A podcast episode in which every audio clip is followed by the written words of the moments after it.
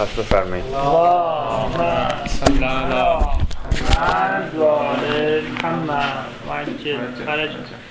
بسم الله الرحمن الرحیم.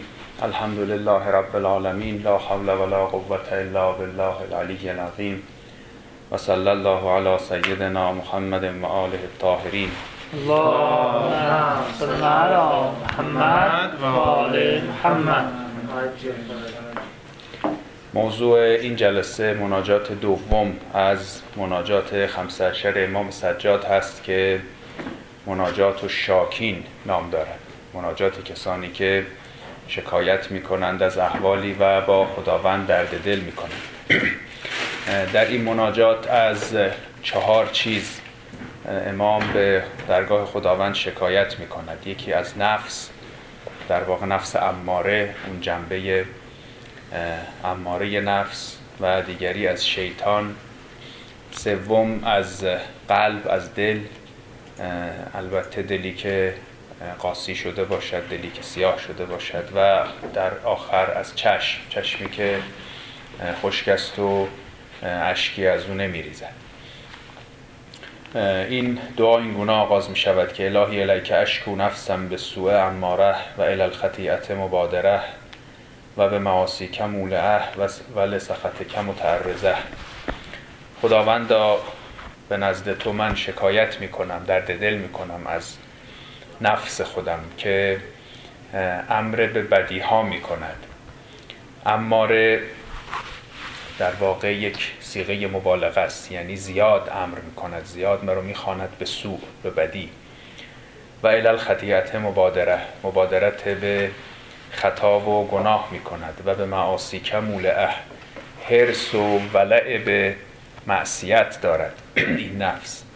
ولی سخط کم متعرضه و در نتیجه مرا در معرض خشم و سخط تو قرار می دهد تسلک و بی مسالک المحالک مرا به راه های هلاکت می برد و تجعلنی اندک احون حالک مرا در پایین ترین سطح هلاک شوندگان قرار می دهد یک آدمی که به خاری هلاک می شود کثیرت العلل طویلت العمل درد و مرض بسیار دارد آرزوهای طویل دارد.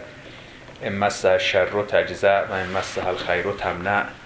هر وقت یک ناملایمتی به او برسد جزا و فضع می کند بی صبر و کم حوصله است. هر وقتی خیری به او برسد بخل میورزد از دیگران دریغ می کند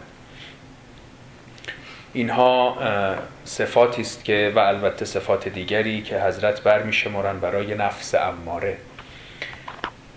این عبارت نفس اماره عبارت قرآنی است. در سوره یوسف از زبان همسر عزیز مصر وقتی که اون حقیقت آشکار شد و مشخص شد که یوسف بیگناه بوده است و اون ماجرا مطرح شد در دربار فرمانروای مصر او ضمن سخن خود که در قرآن در سوره یوسف نقل شده است گفت که و ما اوبر و نفسی ان النفس لامارتون به سو الا ما رحم ربی من خودم رو تبرئه نمی کنم چرا که نفس امر به بدی می کند اگر که رحم و فضل خداوند نباشد. این اصطلاح نفس اماره از اینجا آمده است و در واقع کاملش اماره به سو است امر کننده به بدی ها ما در قرآن چند صفت دیگر چند ویژگی دیگر هم برای نفس داریم. در ابتدای سوره قیامت که دو تا قسم هست لا اقسم به یوم القیامه و لا اقسم به نفس اللوامه. خداوند قسم می‌خورد به نفس لوامه. لوامه یعنی سرزنش کننده. نفس لوامه در واقع اون جنبه از نفس است که ما وجدان اخلاقی بهش میگیم که اگر آدمی کار بدی کردن رو سرزنش می‌کند. و در واقع یک داور درونی است که نمی‌گذاره کسی زیاد به خطا برود. تا جایی که البته اون وجدان زنده باشد و در واقع سخنی برای گفتن داشته باشد در انتهای سوره فجر داریم یا آیتها نفس المطمئنه. نفس دیگری معرفی می شود که نفس مطمئنه است. نفسی که حتی از مرز لوامه و سرزنش هم گذشته به تو و آرامش رسیده. با ویژگی رضایت. که ما در قرآن داریم که کسانی رضی الله عنهم و رضو کسانی که خدا از اونها راضی است و اونها هم از خدا راضی به یک شرایط رضایت رسیدند و اطمینان. ویژگی های دیگری هم در قرآن باز برای نفس آمده. به خاطر دارید در سوره شمس و شمس و زهاها بعد از قسم های مکرری که خورده می شود آخرین قسم به نفس است. و کسی که این نفس را آفریده است و نفس و ما سواها فالهمها فجورها و تقواها که خداوندی که این نفس رو آفریده و تصویه کرده خوبی ها و بدی ها رو به او الهام کرده است. اینه که گاهی بعضی میگن نفس ما نفس ملهمه است. یعنی خداوند خوبی و بدی رو به نفس ما الهام کرده و ما به یک ترتیبی واجد اون شرایط و معیارهای خوبی و بدی در درون خودمون هستیم. خب اینها در واقع جنبه های مختلف نفس مراتب مختلف نفس. ما که یه نفس بیشتر نداریم نفس های متعددی که در کار نیست. نفس در عربی به معنای خوده ما شنیدید چیزی رو میگن فی نفسه به خودی خود. نفس یعنی خود. و شخصیت هر کسی در واقع نفس اوست و خود اوست. اما اینکه این نفس در چه مرتبه ای باشد در چه وضعیتی باشد آیا چنان تیره شده باشد که همیشه امر به سو بکند یا اینکه وجدان بیداری داشته باشد و گاهی لوامه باشد یا اینکه از این مراحل برتر رفته باشد در پناه رحمت خداوند آرمیده باشد نفس مطمئنه باشد. و اون الهامی که از خیر و شر به او شده است از سوی خداوند چقدر این فعال باشد چقدر انسان بتونه از اون استفاده بکنه اینها مراتب مختلف نفسه. و آدم وقتی در زندگی خودش و در رفتار خودش پیش می رود. در واقع این نفس رو می تواند رشد بدهد تکامل بدهد یا اینکه خدای نکرده این نفس سقوط بکند. یک راه حل در واقع این حالت معماگونه ای هم که گاهی پیش میاد ما در مقابل مثلا روایات اینها می‌بینیم که از یک طرف ما رو خیلی پرهیز دادن در نفس خودمون از یک طرف گاهی ما رو ارجاع به نفس خودمون دادن. این هم سرش در همین هست که نفس بالاخره احوال مختلف دارد به خاطرتون هست یک بار خوندیم این رو در اون حکمت 291 نهج بلاغه که حضرت علی اوصافی رو برمیشمرن برای یک برادر دینی که داشتن که گفتن احتمالا ابوذر باشد یا کس دیگری. یکی از صفات این بود که و کان اذا بدهه امران نظر ایهما اقرب للهوا فخالفه. این روشش تو زندگی این بود.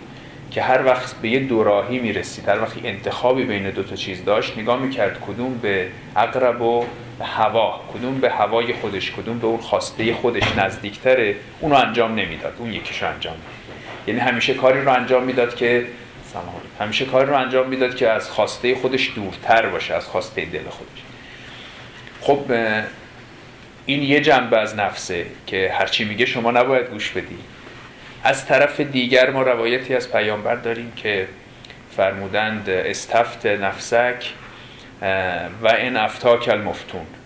همیشه از نفس خودت استفتا کن. ببین نظر خودت چیه. هرچند که دیگران فتواهای مختلف بدن.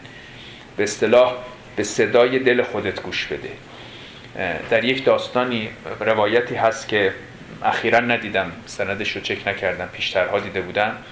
شخصی از امام صادق پرسیده بود که بعضی وقتا یه کسانی تکدی می‌کنن دستی پیش آدم دراز می‌کنن و ما به شک میفتیم که بالاخره آیا این واقعا نیازمند دست به او کمک کنیم یا اینکه تکدیگری می‌کند و نیازمند نیست و این کمک ما خودش موجب یک در واقع بنای بدی می‌شود او را عادت به این کار می‌دهد.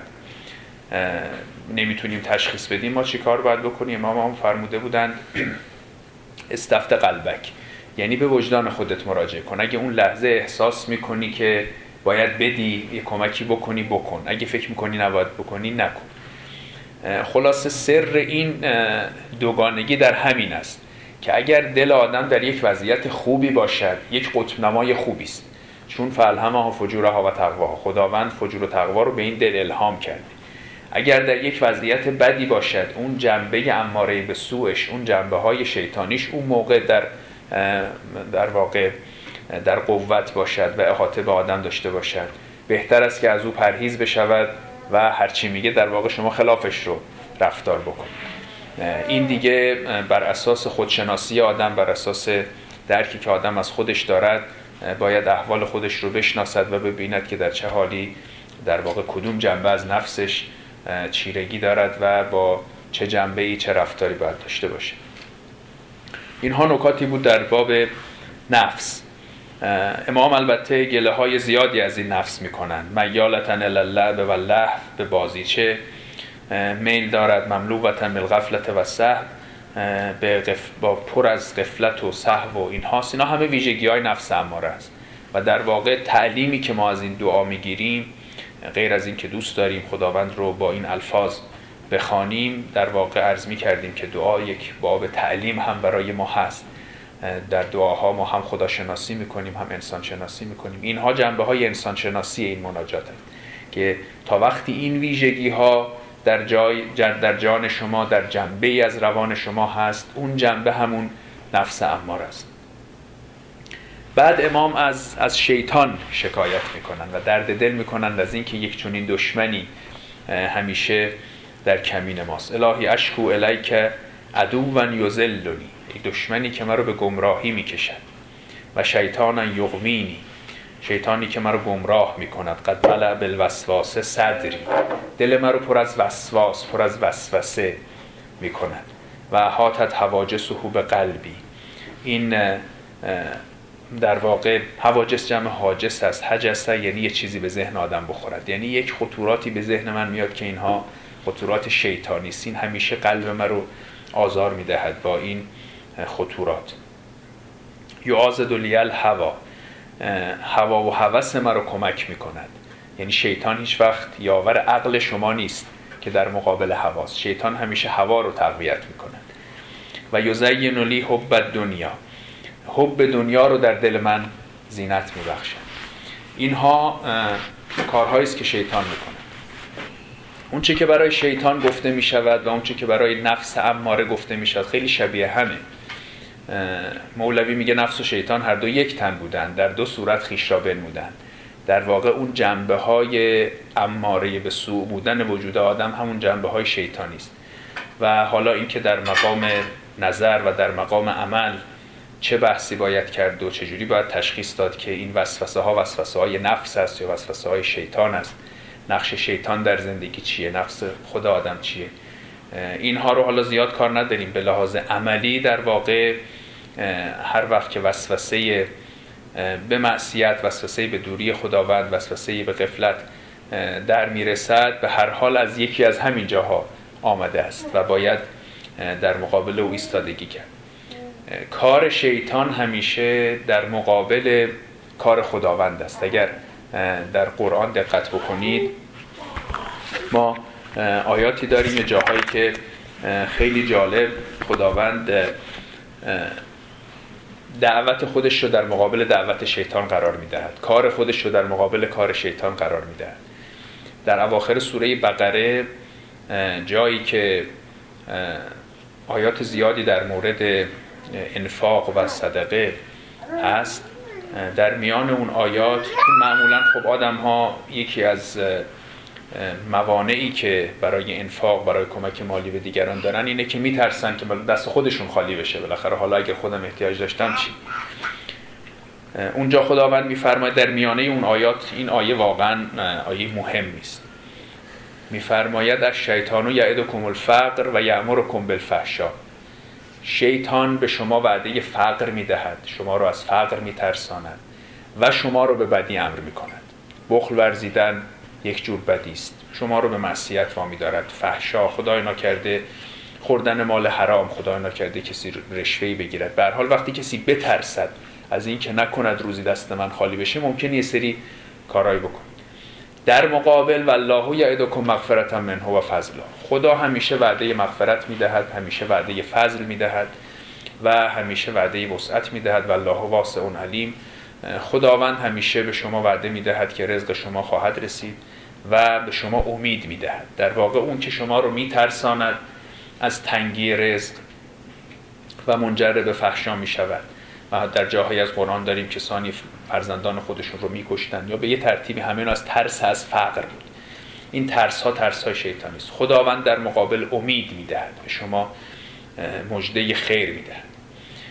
باز در جای دیگری که حالا این یزین لی حب دنیا که در این مناجات امام میفرماید که شیطان حب دنیا رو در دل شما زینت می‌کند این هم باز در مقابل این این کار کرده خداوند است که خداوند همیشه ایمان رو در دل انسان ها زینت می‌کند. در سوره حجرات هست که ولکن الله حبب الیکم الایمان و زینه فی قلوبکم. خداوند ایمان رو در دل شما محبوب کرده ایمان رو آراسته. همونجور که شیطان دنیا رو می آراید که شما به او جذب بشید خداوند ایمان رو توحید رو در دل شما می آراید و زینت می کند و دل شما رغبت به او پیدا می کند چرا که خداوند خالق انسان است و در واقع حقیقت انسان میل به توحید و میل به ایمان است.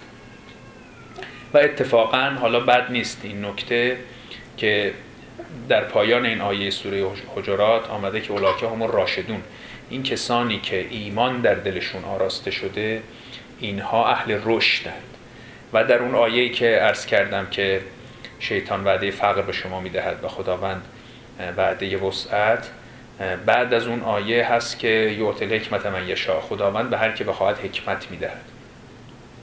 این رشد اینجا و اون حکمت اونجا اینها نکات جالبی است. یعنی رشد شخصیت آدمی و حکمت یافتن عاقل شدن چیز فهمیدن در همین تقابل هاست در درک همین تقابل هاست که شیطان چه دعوتی می کند و خداوند چه دعوتی می کند به کدام راه باید رفت؟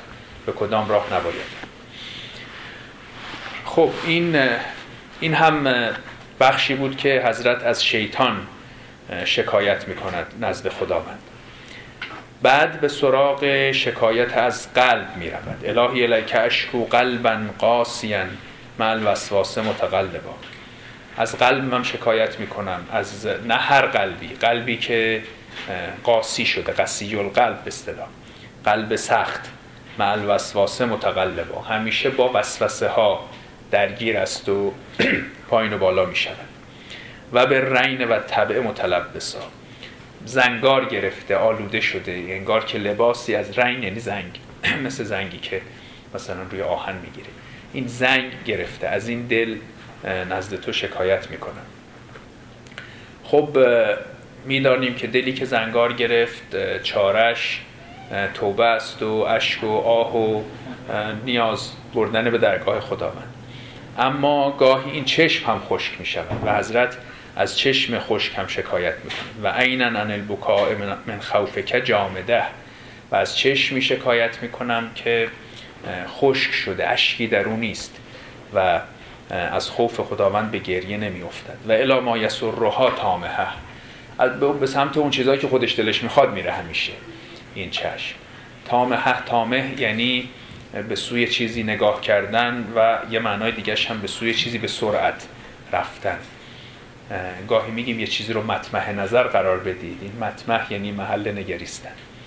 و الا ما یسرها تامه یعنی این چشم من اشکی ندارد که بریزد در درگاه خداوند و کارش همیشه اینه که به سوی یک چیزهایی که خودش خوشش میاد به سمت دنیا و زینت های دنیا حرکت بکنه.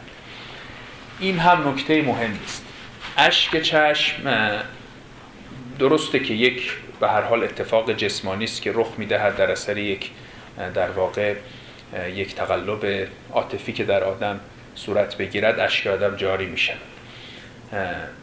ممکنه که خیلی ساده پنداشته بشه اما در آموزش های دینی ما خیلی تاکید شده که این اشک یک مسئله بسیار مهم است مثل بارانی است که گناهان شما رو می‌شوید. مثل یک آبی است مثل یک حلالی است که اون زنگاری رو که بر دل نشسته پاک می‌کند. یعنی یک پدیده مهم است باید خیلی قنیمت شمرد باید خیلی جدی گرفت. این خب شاید اگر در فرهنگ دینی با این تاکید نیامده بود شاید ما کشف نمی کردیم که واقعا گریه کردن یک همچین آثاری داره. البته روانشناسان آثار عاطفی مهمی برای اشک برمیشمرند. اما این اثر دینی به این شکلی که ما در روایات خودمون می‌بینیم البته چیز مهمی است و واقعا متفاوت است با آثار عاطفی با تخلیه روانی به اون شکل ساده ترش. در فرهنگ و ادبیات ما هم بسیار این مسئله ریزش کرده. این مسئله اشک در دیباچه گلستان که یادتون هست که اینجوری شروع می شود که منت خدای را عزوجل به طاعتش موجب قربت است و به شکرندرش مزید نعمت. در ادامه اون دیباچه سعدی می‌گوید شبی تحمل احوال گذشته می کردم و بر عمر تلف کرده تأسف می خوردم و سنگ سراچه دل به آب به الماس آب دیده می شستم می صفتم ببخشید. و سنگ سراچه دل به الماس آب دیده می صفتم و این ابیات مناسب حال خود می گفتم هر دم از عمر می رود نفسی. چون نظر می کنم نمانده بسی ای که پنجاه رفت و در خوابی مگر این پنج روزه دریابی؟ اشعاری که به خاطرتون هست. حالا شاهد مثال من اون جملهش بود که و سنگ سراچه دل به الماس آب دیده می صفتم یعنی این آب دیده مثل الماسی است که این سنگ رو می ساید و سیقل می دهد و این سنگ مثل آینه می شود و اون وقت است که عکس جمال خداوند در اون آینه میفته چون دل در واقع آینه است که باید اون انوار معنوی در او بتابد. آینت دانی چرا غماز نیست چون که زنگار از رخش ممتاز نیست. این زنگار رو باید از روی این آینه شما بشوری تا موقع در واقع انوار معنوی در او بتابد. این خب مسئله مهمی است که آدم تا چه حد به همین احوال در واقع شکستگی در برابر خداوند به همین اشک به گریه اهمیت بدهد و این رو یه چیز سبک و ساده ای نپندارد. مولوی داستانی دارد در اوایل دفتر پنجم مصنوی که میگه یکی در بیابانی می‌رفت و دید یه نفر بالای سر یه سگی نشسته و گریان اشکی میریزد. گفت چی شده؟ گفت این سگ من در از گرسنگی میمیره و من خب به گریه افتادم.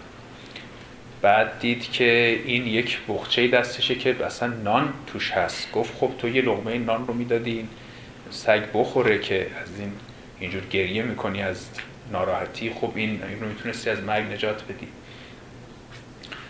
گفت که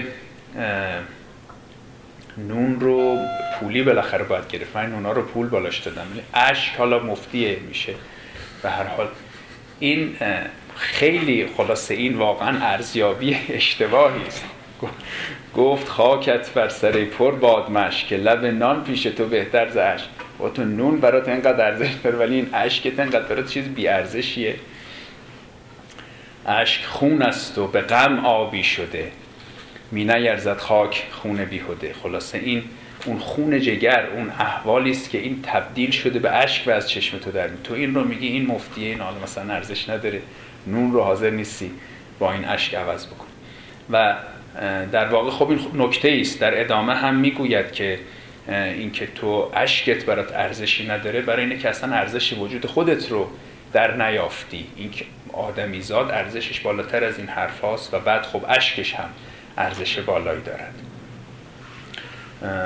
میگه که من فدای آن که نفروشد وجود جز بدان سلطان پر افضال وجود. من فدای آن مثل همت پرست کو به غیر کیمیا نارد شکست. اگر تو یک مسی بودی که فقط در مقابل کیمیا خودت رو شکستی تا مبدل به طلا بشی یا یک کسی بودی که فقط حاضر بودی خودت رو به خدا بفروشی اون موقع اشکت هم خیلی ارزش داشت. تا بگرید او بگرید آسمان.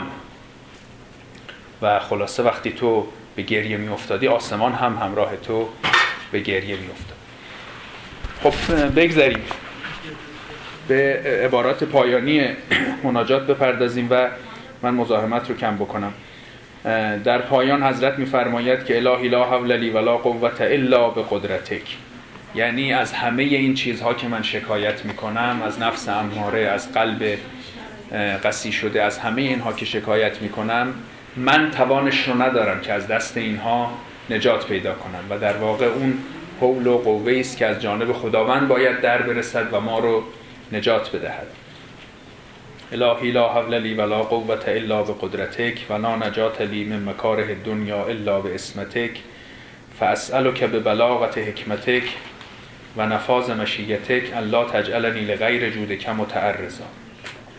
خداوند رو به حکمت بالغش قسم می‌دهد به مشیت نافذ خداوند که ما رو متعرض غیر جود خودت نگردن یعنی از جود خودت به ما برسان تا ما از همه این مشکلات نجات پیدا کنیم. ولا تسیرنی للفتنه قرضا برای این فتنه ها برای این مشکلات در واقع مرا یک هدفی و یک قرضی قرار نده.